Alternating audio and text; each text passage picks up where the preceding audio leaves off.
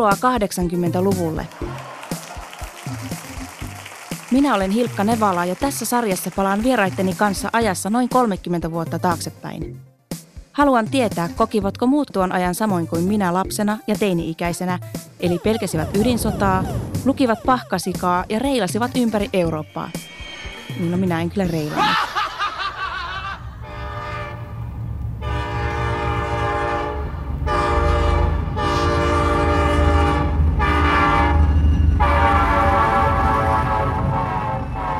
Tänään puhumme interreilistä ja reilaamisesta ja vieraanani on kansanedustaja Pekka Haavisto.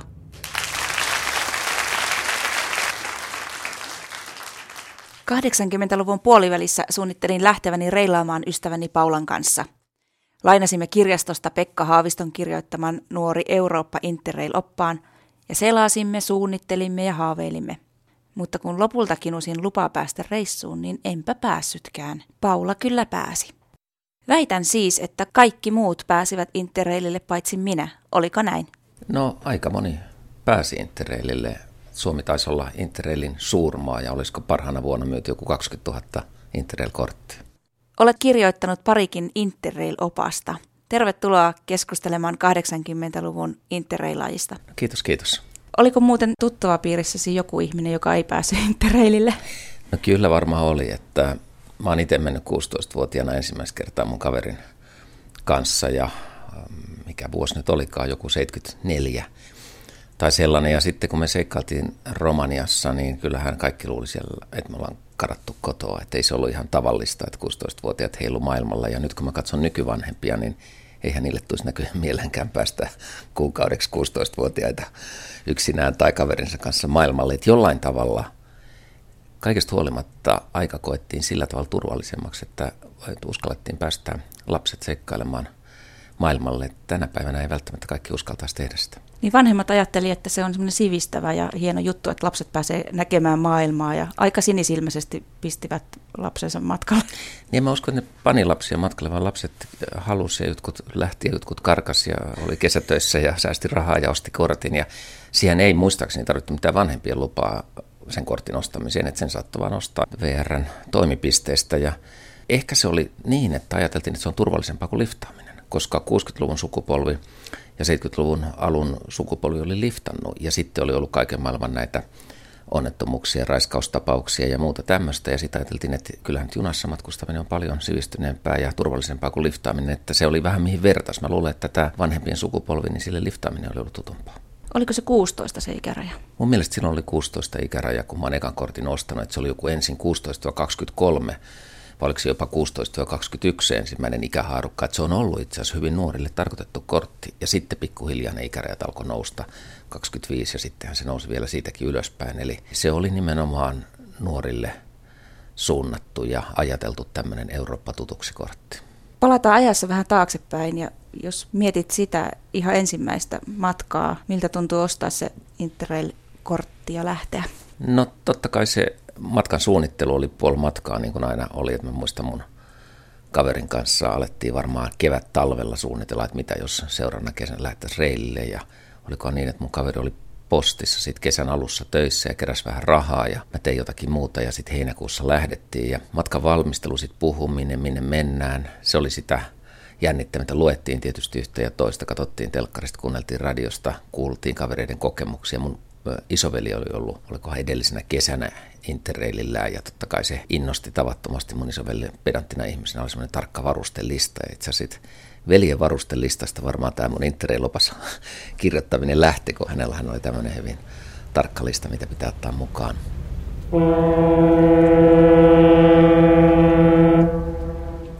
Kyllä se hetki, kun laiva irtos laiturista ja mun mielestä se oli mun kaverin äiti heiluttamassa siellä, niin se mahtava vapauden tunne ja se huuma, joka tulee siitä, kun se laiva irtoaa laiturista ja kaksi 16-vuotiaista jätkää heiluttaa siellä ja, ja heiluttaa niin kuin jäähyväiset Suomelle kuukaudeksi, niin olihan se hieno tunne. Ja silloin puhelut Suomen oli kalliita ja muuta, että se yhteydenpito oli postikorteilla. Et mä oon lähettänyt sitten niin kuin neljä postikorttia kotiin kuukauden aikana ja osa niistä tuli varmaan kuukausimatkan jälkeen, että eihän vanhemmat kuullut meistä mitään sen kuukauden aikana juurikaan. No minkälainen se oli se ensimmäinen reissu? No ensimmäinen reissu oli varmaan sillä tavalla, että notkuttiin suomalaisessa seurassa Kööpenhaminan asti. Juna oli ihan täynnä suomalaisia tietysti Tukholmasta ja sitten lähdettiin kohti Pariisia se Pariisin junakin oli aika täynnä suomalaisia. Että suomalaisia oli oikeasti silloin heinäkuussa tietysti paljon liikkeellä ja olihan se täynnä tämmöistä tota, eksotiikkaa. Siihen jotenkin yhdistyi sitä, mitä oli kuullut tai lukenut, Mika Valtarin Pariisia ja sitten sitä nykyaikaa ja, ja baareja ja paikkoja ja konsertteja ja hirveän pienellä budjetilla mentiin, oliko ne jotain 15 markkaa päivä tai 30 markkaa päivä sitten vähän myöhemmin ne budjetit, että sillä saa just sen yösiä ja batongin ja juotavaa ja tällaista. Ja, ja jotenkin siihen sitten ehkä yhdistyi, kun tietysti vanhemmat innokkaasti neuvo, niin – isäni kertoi 50-luvulla matkustaneessa Italiassa niin, että kun oli vaikea pestä pyykkiä, niin hän osti aina uudet sukat ja heitti vanhat junan ikkunasta pois. Ja äiti muisteli, että hän on buurelaivalla nukkunut yöllä piipun vieressä, että menkää sitten piipun viereen nukkumaan ja muuta. Että mä muistan nämä sukkien vaihto ja lämpimät laivan piippuneuvot, jotka tuli vanhemmilta, jotka ei ollut sitä oikeastaan enää kovin relevantteja siihen maailmaan ja siihen Eurooppaan, johon me, johon me mentiin. Ne, ne neuvot oli ehkä 50-luvulta meillä oli tämmöinen kaupunkulttuurimatka. Me käytiin tota, katsomassa eri kaupunkeja ja käytiin Itsassa ja muualla ja olisiko sitten osa siitä matkasta ollut Balkanilla ja Balkanhan oli tämmöistä tota, hirveän jännää aluetta silloin, eli vanhan Jugoslavian aikaan mentiin Belgradiin, mentiin Kreikkaan, Ateenaan saakka junalla, valtavan pitkä junamatka, tolkuttoman pitkä matka kuumassa junassa. Aika rohkeita olitte. Mistä nämä tiedot ja muut sait, kun ei ollut tuota nettiä vielä siihen aikaan olemassa, niin ostitko sen Thomas Cookin ison rautatieaikataulut kirjan vai? Mulla ei ollut varmaan Thomas Cookin kirjaa silloin mukana. Mä näin sellaisia reilaajia, joilla oli, että aikatauluthan usein selvisi asemilta, mutta oli kaksi semmoista tota, hyvää lähdettä. Toinen oli semmoinen tiiliskevän kokoinen Europe 10 dollar per day, tämmöinen amerikkalainen, amerikkalaisten opiskelijoiden käyttämä oikein iso raamattu, mutta se, johon mä itse tykästyin, oli Ken Welshin Hitchhiker's Guide to Europe-kirja, joka oli englantilaisen liftaajan tämmöinen itse asiassa älyttömän hyvä tiivis tietopaketti Euroopasta ja tämä liftaamisen opas oli itse asiassa aika hyödyllinen myös tuommoiselle repputuristille ja interreilajalle. Tässä on tämä kirja, mikä on sulta ilmestynyt vuonna 1978 ja yksi omakustanne on tainnut ilmestyä ennen sitä. Mistä tuli tarve kirjoittaa tämä opas? No mä olin tietysti aina kirjoittanut ja, ja tota, mä olin varmaan kirjoittanut silloin 76 keväällä Hesariin semmoisen koko sivun jutun. Se oli mun eka iso lehtijuttu niin kuin Interrailista. Ja mä olin jotenkin tietysti hirveän ylpeä. Hesari julkaisi koko sivun jutun niin kuin koululaiselta, niin olihan se hieno fiilis. Ja mä jotenkin sitä että mä rupean jatkaan siitä. Ja sitten mä olin tutustunut Jorma Elovaaraan ja Syndicate Pressiin, tähtilehden painajaan, tämmöisen oikein suomalaisen undergroundin veteraanin paikkaan tuolla laivarustajan kadulla ja mun kaveri Teemu Lehto paino siellä loimulehteen muun muassa ja silloin mä ajattelin, että hei, täällähän voisi painaa tämmöisen interneloppaan ja silloin keväällä 77 sitten painettiin ja koottiin ja mä varmaan myin 600 kappaletta tai jotain omakustanteena, että se oli niin omakustanteeksi iso, iso levikki.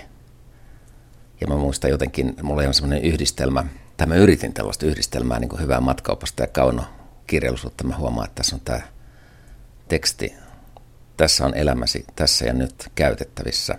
Huomenna olet päivän lähempänä hautaasi. Tämä planeetta on jo miehitetty. Sen paljastavat pienet valotuikut vuoren rinteillä, junan syöksyessä kirkuen mattamustaan yöhön. Turismin aika on kohta ohi. Eurooppa on jo nyt monen kotimaa. Parasta lähteä nyt. Yksi mun semmoinen kotiraamattu silloin ja nytkin niin kuin matkustamiseen liittyen on ollut toi Lin Jutangen – maallinen onni ja siinä taitaa olla semmoinen erillinen luku matkustamisen iloista ja miten hyvää matkustamista tehdään ja hänellä oli sellainen hieno ajatus, että hyvä matkustaja ei tiedä minne on menossa ja täydellinen matkustaja ei tiedä edes mistä on tulossa ja kuka hän on. Eli tavallaan se niin kuin identiteetin häivyttäminen ja, ja itsensä avaaminen sitten niille tapahtumille, joita matkalla tapahtuu, niin se oli mun mielestä hienoa matkustamista. Miten Interrailillä oleminen ja muu, niin miten se on vaikuttanut sun maailmankuvaan? Osaisitko kuvitella, että minkälainen olisit, jos et olisi lähtenyt? Miten se on vaikuttanut?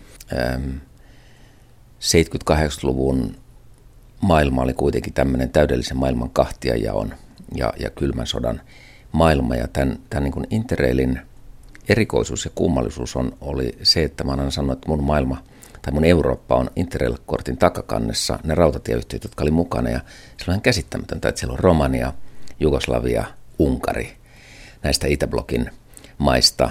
Ikävä kyllä ei sitten DDR eikä, eikä Puolaa ja näin poispäin, mutta et pysty menemään ikään kuin tämän yli toiselle puolelle. Ja sitten esimerkiksi Jugoslaviasta tuli mun ihan vakituinen käyntikohte, niin samoin Romaniasta, Konstantsasta ja Mamajasta siellä Mustameren rannalla. Ja, ja, ja Jugoslaviassa olin usein Zagrebissa ja Ljubljanassa ja, ja Belgradissa ja näin poispäin. Ja jollain tavalla se rikko ehkä ensimmäistä kertaa tätä niin kuin ihmisten mielestä tätä itä-länsi-asetelmaa niin kuin mun sukupolven kohdalla. Ja mä väitän, että se on yksi osa Euroopan yhdentymistä, oli tämä Interrailin tulo, ja se vaikutti siihen, että nuoret pystyivät tapaamaan toisiaan yli rautaesiripun ja liikkumaan vapaammin. Sillä oli todennäköisesti suuri merkitys.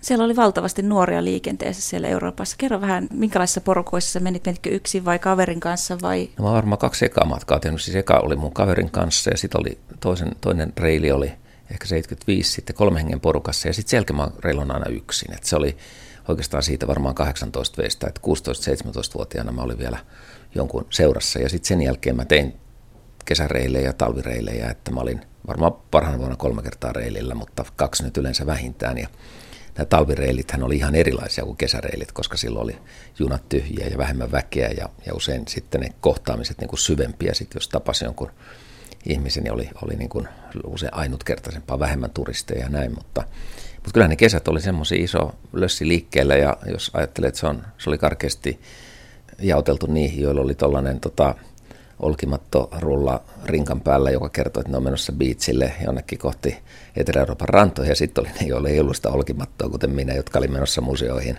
suuriin kaupunkeihin, Lontooseen, Pariisiin istumakirjakahviloissa ja näin poispäin. Ja mulle nämä sen ajan Euroopan tämmöiset kirjakahvilat, jotka oli, oli tavallaan tämmöisen ehkä uuden vaihtoehtokulttuurin pesäpaikkoja monissa paikoissa, eli, eli jossa oli ympäristökirjallisuutta, materiaalia, feministiset liikkeet oli silloin tehnyt omia tämmöisiä kirjakahviloita ja muuta, niin se oli, mä tein niistä usein semmoista ihan karttaa Eurooppaan, että missä on parhaita tämmöisiä paikkoja, missä kannattaa pysähtyä, että missä on tavallaan semmoisen uuden keskustelun ja yhteiskunnallisen vaikuttamisen keskuksia, ja kyllä ne vaikutti muuhun todella paljon.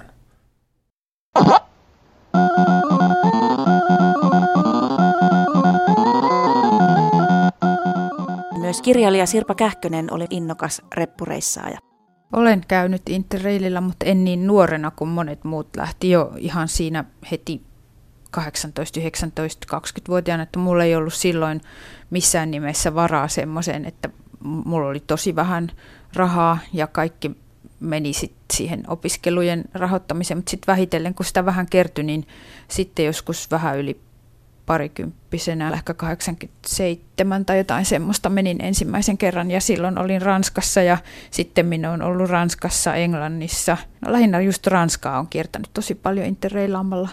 En ole tehnyt semmoisia mm, ympäri Eurooppaa pitkiä interrail-kiertomatkoja, mutta kylläkin useita nimenomaan tutustunut eri puoliin Ranskaa sillä tavalla.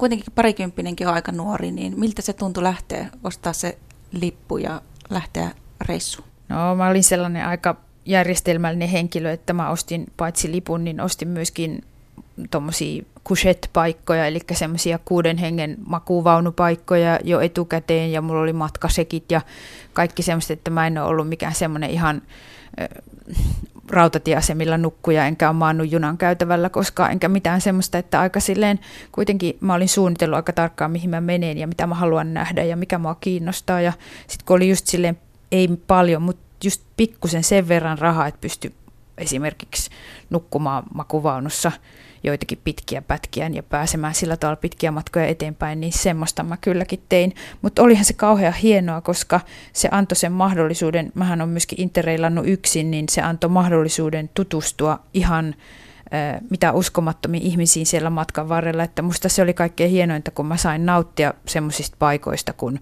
vanhoista amfiteattereista ja muista vaikka roomalaisten raunioista ihan rauhassa, eikä kukaan repinyt mä sieltä pois, mutta sitten kun mä kohtasin matkalla jonkun, jonka kanssa oli kiva kulkea kappaleen matkaa ja vaihtaa niitä kokemuksia, niin se oli taas sitten mahdollista, että olihan se semmoista eurooppalaista, irrallista, hirmu hienoa elämää. Mitä tämä Interrail antoi sinulle? No ensinnäkin ihan semmoisen valtavan kokemuksen siitä, että että nainen voi lähteä yksin, nainen voi pärjätä yksin. Ei ole, ei ole sinänsä mitään vaaraa, jos tiedostaa ne tilanteet, missä kulkee ja liikkuu. Ja että se antoi, antoi mulle avaimet semmoisen elämäntapaan, joka musta tuntui merkitykselliseltä ja tärkeältä. Eli se ajattelemisen, kirjoittamisen, katsomisen, näkemisen semmoinen, että se oli vähän niin kuin silloin menneinä vuosisatoina ajateltiin, että aatellinen ihminen ei voi olla saavuttanut sivistystä ennen kuin se on tehnyt tämän Euroopan suuren kiertueen, niin vähän samalla tavalla mä itse ajattelin, että se kuuluu mun sivistykseen, että mä käyn katsomassa vaikka miltä, miltä goottilainen katedraali näyttää, koska kaikki se, mitä taidehistoriassa vaikka oli opetettu, muuttui yhtäkkiä täysin käsitettäväksi, kun näki. Se ei ollut enää ulkoa opittua, vaan se oli nähtyä. Siinä, siinä mielessä mun mielestä se Interrail on antanut ihmisille avaimet sivistykseen ja, ja just siihen maailman ymmärtämiseen uudella tavalla. Sitten se on toisille merkinnyt myöskin just seikkailuja ja tämmöistä ää, jännittävää elämää ja kaikenlaisia kommelluksia ja muuta. Mulle se oli kyllä aika suunniteltua ja, ja tarkkaan laskelmoitua se, miten mä siellä liikuin ja mitä mä tein. Sirpa Kähkönen kertoo, että hänelle tämä Interrail oli semmoinen, että hän vertasi sitä siihen, kun joskus äh, historiassa aikaisemmin aateliset ajatteli, että ei, ei voi olla sivistynyt, eli ei ole käynyt niin kuin tavallaan Euroopassa katsomassa tiettyjä koottilaisia rakennelmia tai jotain muuta. Niin oliko tällä samanlaista merkitystä sinulle? Kyllä siinä varmaan oli semmoinen, että tietyt oli, oli sellaisia maamerkkejä, että piti nähdä kirjakaupat tai kirjamyymälät Seinän rannalla Pariisissa ja, ja oli hyvä käydä katsomassa Atenan rauniot ja näin poispäin, mutta siinä jotenkin yhdistyi sitten. Saman aikaan käytiin katsomassa bändejä, käytiin katsomassa konsertteja, käytiin kirjakaupoissa, että siinä oli uutta ja vanhaa monella tavalla sekaisin. Ja sitten kun miettii, että mihin sukupolveen niin kuin vertautui, niin kyllähän ne oli nämä 20-luvun, 30-luvun Mika Valtari, yksinäisen miehen juna – lähdin Istanbuliin ja tämän tyyppiset, että silloin tavallaan se ehkä 20-luvun nuorison liikkuminen, mä vasta myöhemmin, paljon myöhemmin, en Interrail-oppaiden kirjoittamisen aikaan löysin tämän töölöläispoikien kirjoittaman kirjan Balkania autossa ja auton alla. Ja, ja se on aivan hulvaton kuvaus neljästä töölöläiskaveruksesta, jotka lähtee aut, isän autolla 30-luvun alussa kohti Kreikkaa. Ja tämä, siinä on siis täydellistä pahkasikahuumoria se kirja täynnä, siinä on aivan mainioita kuvia ja se ikään kuin päättyy jonnekin sitten, missä tiet loppuu ja, ja näin poispäin. Autoa tietysti korjataan joka paikassa ja muuta, mutta et siinä on jotain sellaista, jopa vähän sellaista gonzojournalismin henkeä. Mä olin niin kuin, vuonna 31 tai 32 julkaistu kirja, mä olin niin kuin aivan ihmeessäni ja jollain tavalla tätä, tätä niin kuin 20-30-luvun alun nuorison nuorison tiettyä niin kuin Euroopan valtausta, ikkunat auki Eurooppaan, Olavi Paavolaista ja muuta, niin se, se oli se vaihe, jolloin Suomessa edellisen kerran oli niin kuin avattu oikeasti ja ikkunoita ja tuuletettu ja nautittu eurooppalaisesta kulttuurista. Ja, ja sitten tuli mun mielestä tämä, tämä Interrailin sukupolvi, että ainakin sieltä, sieltä löytyi monia semmoisia vertailukohteita ja kiintopisteitä. Attention à la fermeture des portières. Attention au départ. Nous vous souhaitons un bon voyage. Der Zug 1401 nach Bar-le-Duc und Nancy fährt ab. Vorsicht, die Türen werden geschlossen. Train number 1401 for Bar-le-Duc and Nancy is about to depart. No se ei ollut niin kauhean helppo lähteä sinne Eurooppaan niin 80-luvulla, kun ajattelen nyt, että, että oli miettii, mitä kaikkea piti niin muistaa. Että, että se valuuttajuttu, että oli näitä matkasekkejä, ja sitten oli tätä kovaa valuuttaa ja sitten tämmöistä heikompaa valuuttaa ja kaikkea. Niin kerro vähän siitä käytännön puolesta, että mitä kaikkea järjestelyjä teit ennen kuin lähdit reissuun ja, ja tota, mitä pakkasit matkaa? No tosiaan mä käytin mun veljen pakkauslista, josta mä sitten karsin puolet pois, kun ne oli, ne oli lähinnä turhia, mutta koitettiin niin kuin mahdollisimman sinänsä kevyellä rinkalla mennä. Rinkka oli mukana, se oli helppo kantaa selässä, helppo kuljettaa tavaroita.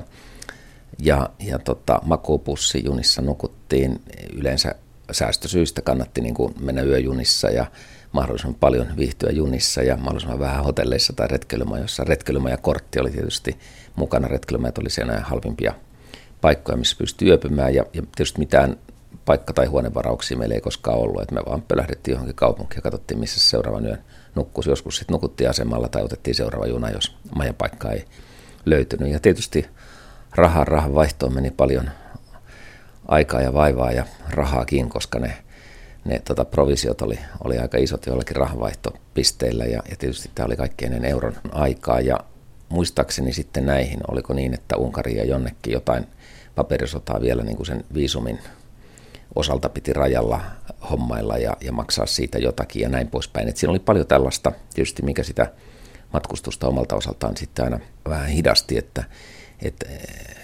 ja rajat oli paljon tiukempia tietysti kuin tänä päivänä, että jokaisella rajalla pysähdyttiin ja aina tuli rajavartioita ja tullia ja passin tarkastaja ja näin poispäin ja leimaa pantiin kovasti passiin, että sen tyyppistä se oli, mutta kyllä siihen ainakin mun intereilleni kuului tämä tämä vapaus siitä, että en tiedä missä huomenna olen ja jos seuraavassa kaupungissa sataa, niin jatketaan matkaa. Että, että se, oli, se oli tavallaan myöskin sitten semmoista vapauden kokemista.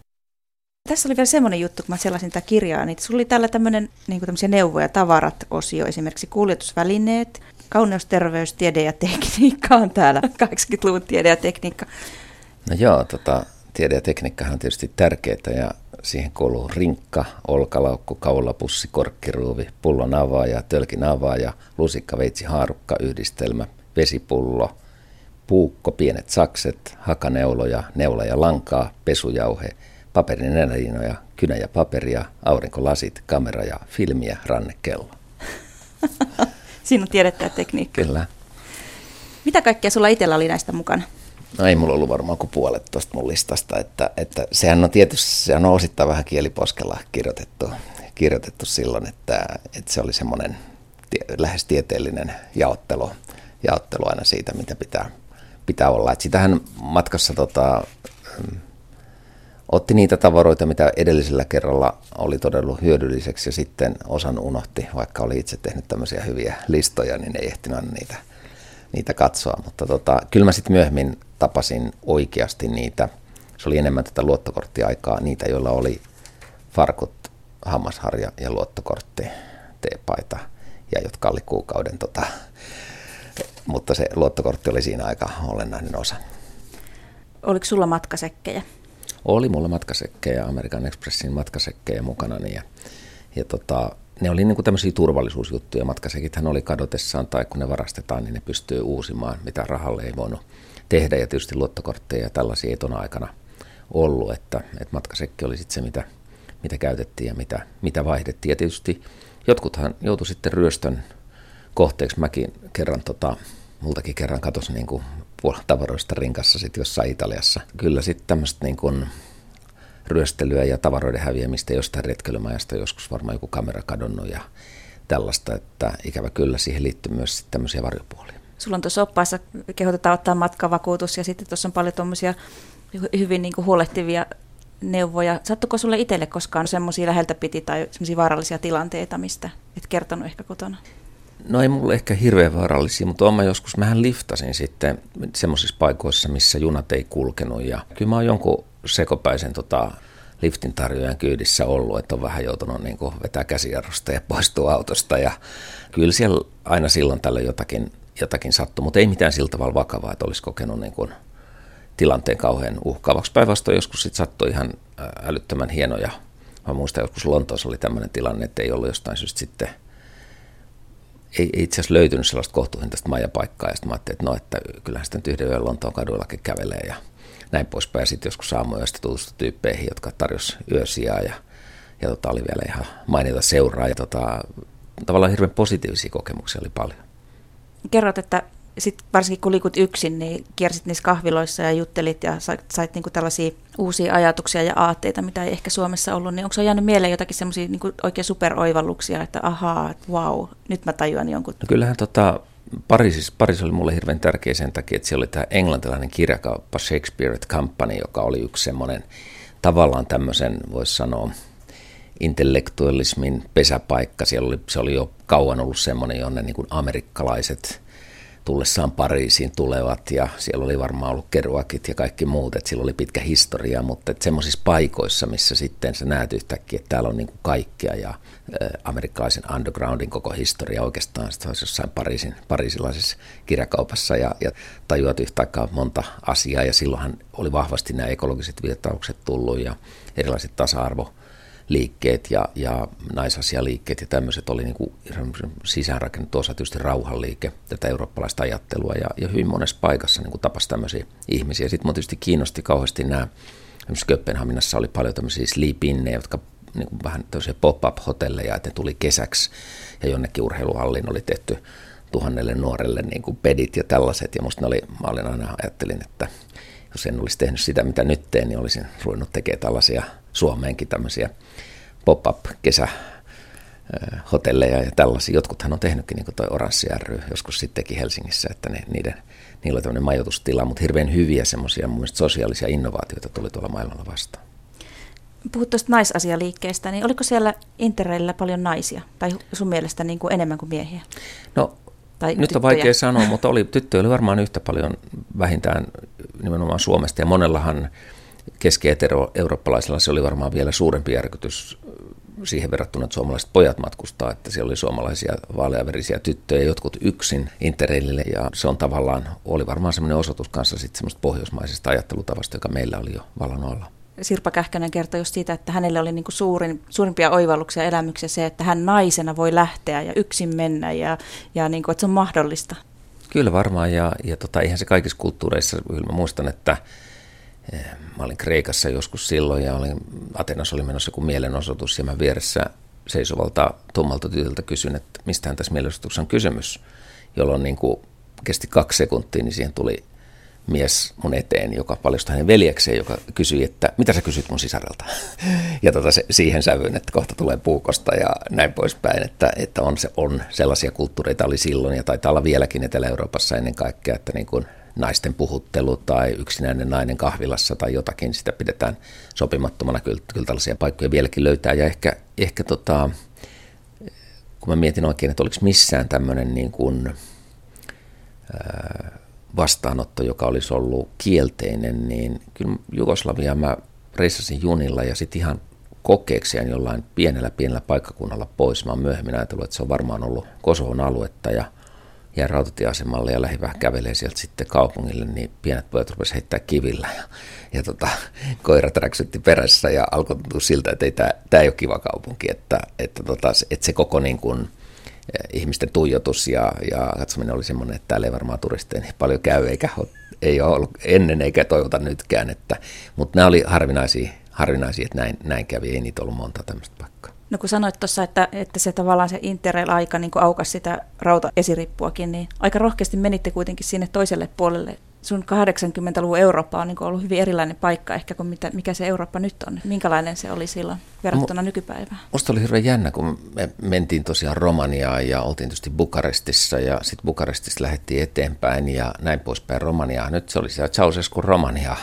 Romania, joka oli aika niin kuin autoritäärinen maa, mutta tietysti tässä niin kuin Itäblokin maista silloin vähän omanlaisensa. Ja hirveän hyvä vastaanotto joka paikassa, samaten Unkarissa. Ja, ja tosiaan Jugoslaviahan oli silloin jo niin kuin – jollain tavalla hengeltään länsimaisempi. Se oli paljon ihmisiä, jotka oli ollut siirtotyöläisenä Ruotsissa jo 70-luvulla ja näin poispäin, että sieltä tuli näitä vastaan. Ja muista jossain Zagrebin jatskafiloissa istuttiin iltaa ja, ja ei niin kuin sen tavalla länsimaisempaa paikkaa voisi ajatella kuin, kuin mitä, mitä silloin nähtiin ja niitä opiskelijoita, joita silloin tavattiin ja niitä nuoria, joita silloin tavattiin.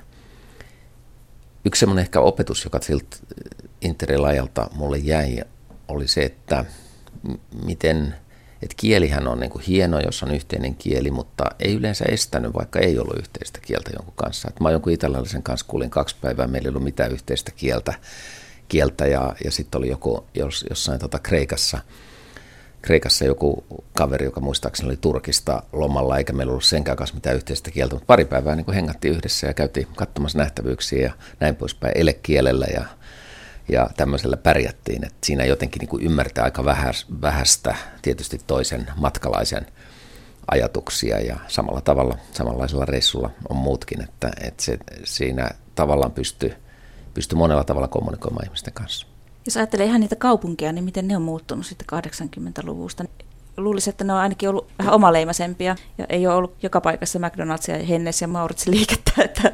Niin onhan Eurooppa sille, siis sit taloudellisestikin integroitunut, että, että paikat on muuttunut osittain samanlaiseksi ja ja ehkä silloin oli vielä jotain tämmöistä vanhan ajan rautatiekulttuuria, että nämä niin asemat ja asemahallit ja muut. Että kyllä mä vieläkin joskus tota Pariisissa käydessä, jos mulla on aikaa, mä kävelen Garde Lyonille tai Garde Nordille vaan niin katsoakseni, mitä se tänä päivänä on. Mutta ehkä se asemien kulttuuri oli ja rautatiekulttuuri oli vielä, vielä voimissaan ja olemassa jotenkin toisella, toisella tavalla, että siinä näkyy semmoista historiaa, historiaa enemmän. Ja, ja tietysti se, että näitä sekä majapaikoissa että näissä, näissä paikoissa, missä syötiin, ne oli, ne oli totta kai omaleimaisempia. Että mä muistan, kun me katsottiin mun kaverin kanssa nenät kiinni Viinissä sellaista konditorian leivostiskiä, varmaan aika niin kuin nälkäisen näköisinä, ja sieltä sisältä ryntää joku rouva, joka tulee setelikourassa, että ostakaa pojat, mitä haluatte. haluatte. Oltiin varmaan oltu niin nälkäisen näköisiä, kun sellaisia viiniläisiä kermakakkuja oli siinä niin kuin ikkunan takana vähän liian kanssa, että sellaista, sellaisia tietysti paikallisia – muistoja näistä paikoista ja mieleen? Joo, mä oon kuullut monelta kroissanteista ja leivoksista ja tällaisista niin muistoja, tuoksuista ja just, just näistä konditoria, kahvilaa, tällaisista maailmasta, että sitä ei kyllä Suomessa tainnut vielä oikein olla. Joo, ja mun äiti väitti ainakin myöhemmin, että se eka Interrailin jälkeen, niin mä olin hyvin tarkkaan raportoinut, millaisia ranskalaisia perunoita ja minkälaisella kastikkeella oli missäkin maassa ollut. Ja esimerkiksi mulla oli uutinen, että ranskalaisia perunoita syötiin majoneesin kanssa Belgiassa ja Ranskassa, Suomessa syötiin aina ketsupin kanssa ainakin siihen aikaan. Ja nämä oli tämmöisiä kulinaarisia elämyksiä, joita saattoi sitten reilaajana havaita.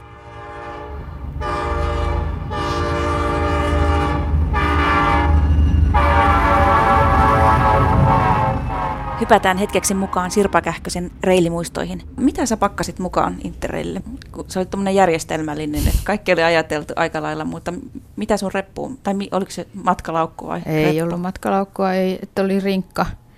Ja siellä oli no, sadevaatteet ja Musta tuntuu, että mä en kuljettanut. Mehän, mä olin siskoni kanssa joskus ja silloin kun olin yksin, niin yleensä aina yövyin noissa retkeilymajoissa – ja joskus semmoisissa pikkuhotelleissa, joita tietysti Ranskassa onkin aika paljon, jotka oli edullisia. Mulla oli varmaan lakanat ja tyynyliina ja sitten vaihtovaatteita ja pesuvälineitä. Kauhean vähän sitä oli mitään niin hirveästi mukana. Kesäisin mulla oli sandaalit ja eipä paljon kauheasti muuta. Joku mekko ja jotain housuja ja semmoista, että, että vähän niin kuin silleen aika vähillä tavaroilla, koska itse piti kaikki jaksaa kantaa. Mutta sitä nyt nuorena niin vähällä pärjää ja aina näyttää hyvältä, vaikka ei olisi niin kauheasti mitään. Kuinka paljon se reppu tai rinkka painoi, muistatko? Kyllä se kuitenkin useita kiloja paino.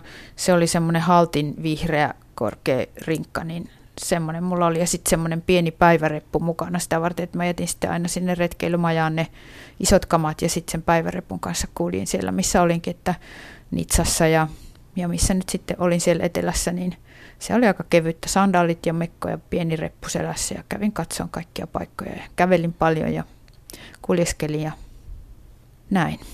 Mikä oli semmoinen merkityksellisin tai ihanin kokemus, mitä siellä Interrailillä reissulla olisi jäänyt mieleen? Mm, kai se oli osittain ne niin semmoiset mentaliteetit, semmoiset pienet asiat, niin kuin jossain mä olin paljon siellä Provansissa tosiaan yksin. Mä kävin katsomassa niitä Van Hohin paikkoja, missä hän on maalannut Ahlissa ja kävin Avignonissa Paavien palatsissa. Ja kävin katsomassa Orangeissa näitä raunioita ja muuta, niin sitten semmoisessa Taraskoonin pienessä kaupungissa, jossa oli hirveän hieno vanha linna, niin läksin sieltä tosi aikaisin aamulla liikkeelle, niin menin sitten kahvilaan syömään aamiaista, pyysin voisarvea, niin rouvalla ei vielä ollut niitä voisarvia, niin hän otti kassin käteensä ja meni sieltä vastapäisestä leipomosta ne voisarvet ostamaan niin, että mä sain. Että hän ei suinkaan sanonut, että mene muualle minulla ei ole, vaan hän halusi palvella sitäkin vähän rahaista pientä opiskelijatyttöä niin hyvin kuin hän kykeni. Ja tämä oli se mentaliteetti, jonka mä opin ymmärtämään ranskalaisista siitä palveluyhteiskunnasta ja siitä tavallaan maailmasta, jossa siellä eletään yksinkertaisesti, että kadun toisella puolella on se palvelu, jota tarvitaan ja, ja sitten, että myöskin, että kaikille kuuluu se semmoinen hyvä hetki.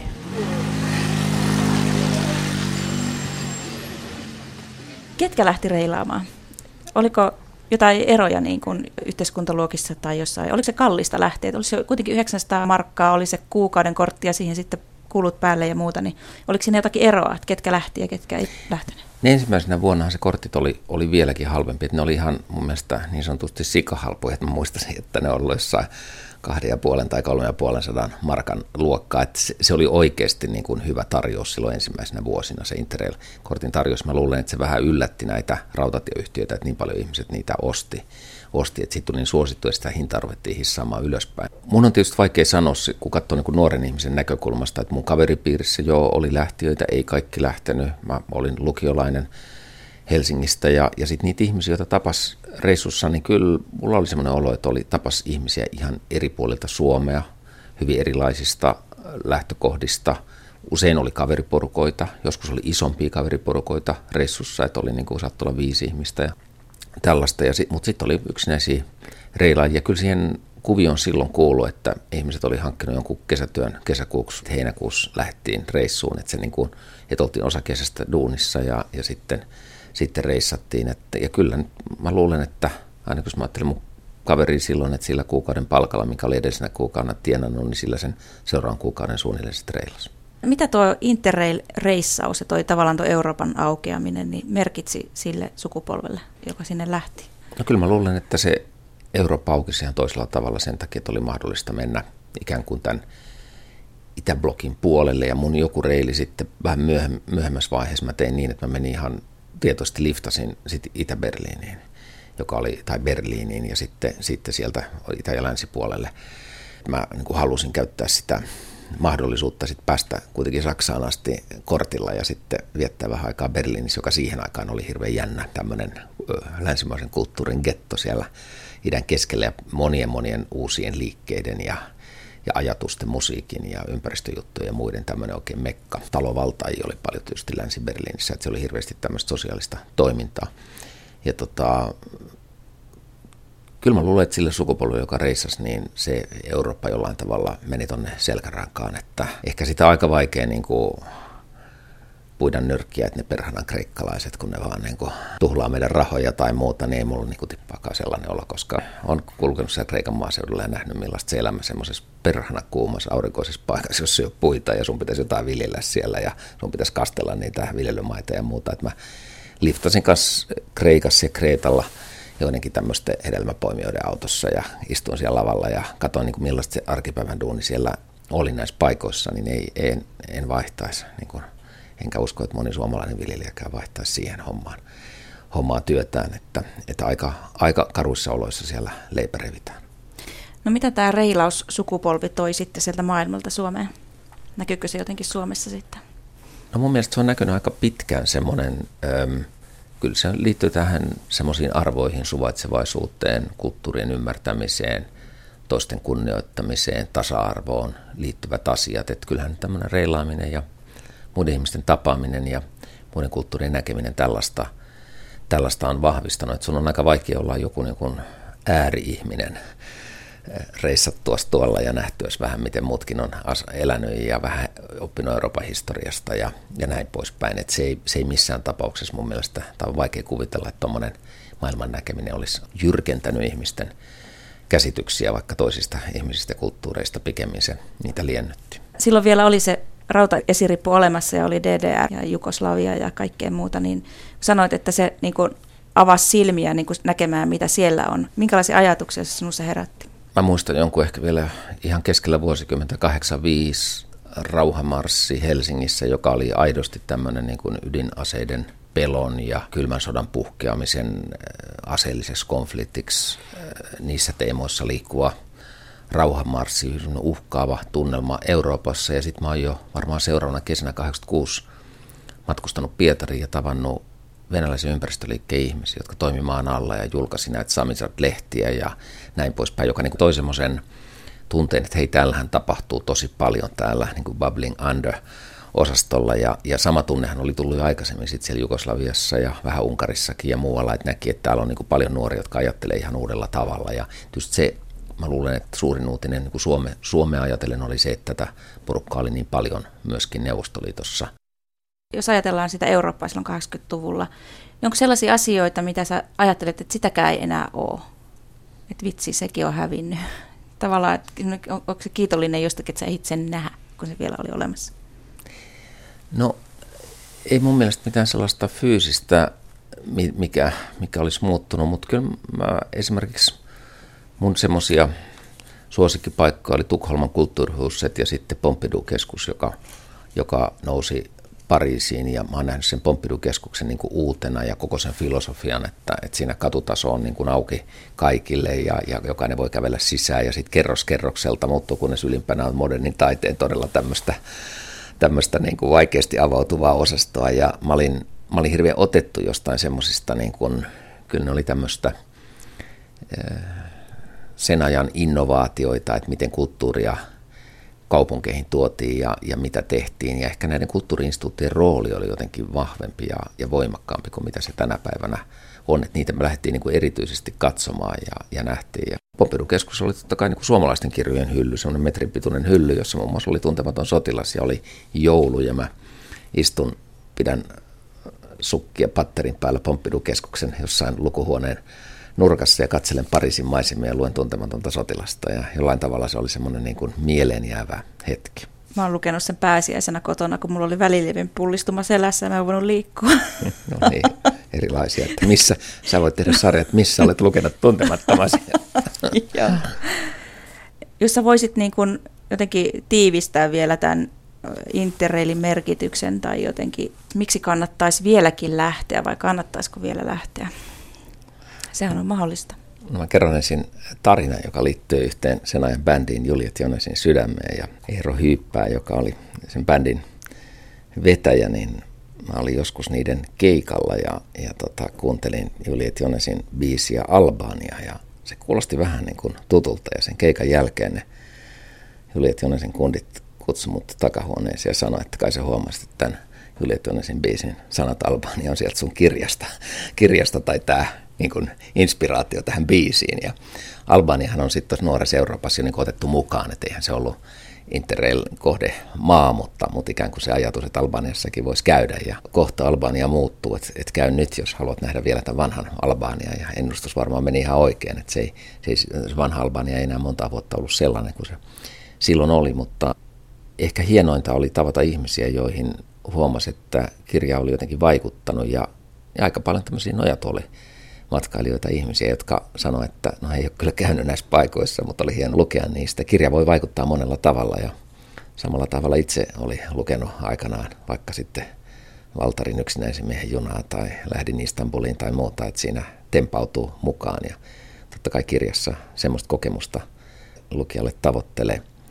Ehkä se filosofia, mikä, mikä tuohon aikaan oli, oli, oli juuri se niin kuin lähtemisen – riemu ja taisin lainata jotakin Kaurismäen elokuvan repliikkiä kirjan esipuheessa myöskin, että tärkeintä on lähteminen. Ja mä luulen, että se on yhä tänä päivänä semmoinen totutuista kuvioista hetkeksi irtautuminen ja itsensä niin kuin alttiiksi paneminen uusille kokemuksille, niin se on ihmisen mieltä avartava ja ihmisen maailmankuvaa avartava kokemus ja se kannattaa aina tehdä. Hän oli siis kansanedustaja Pekka Haavisto.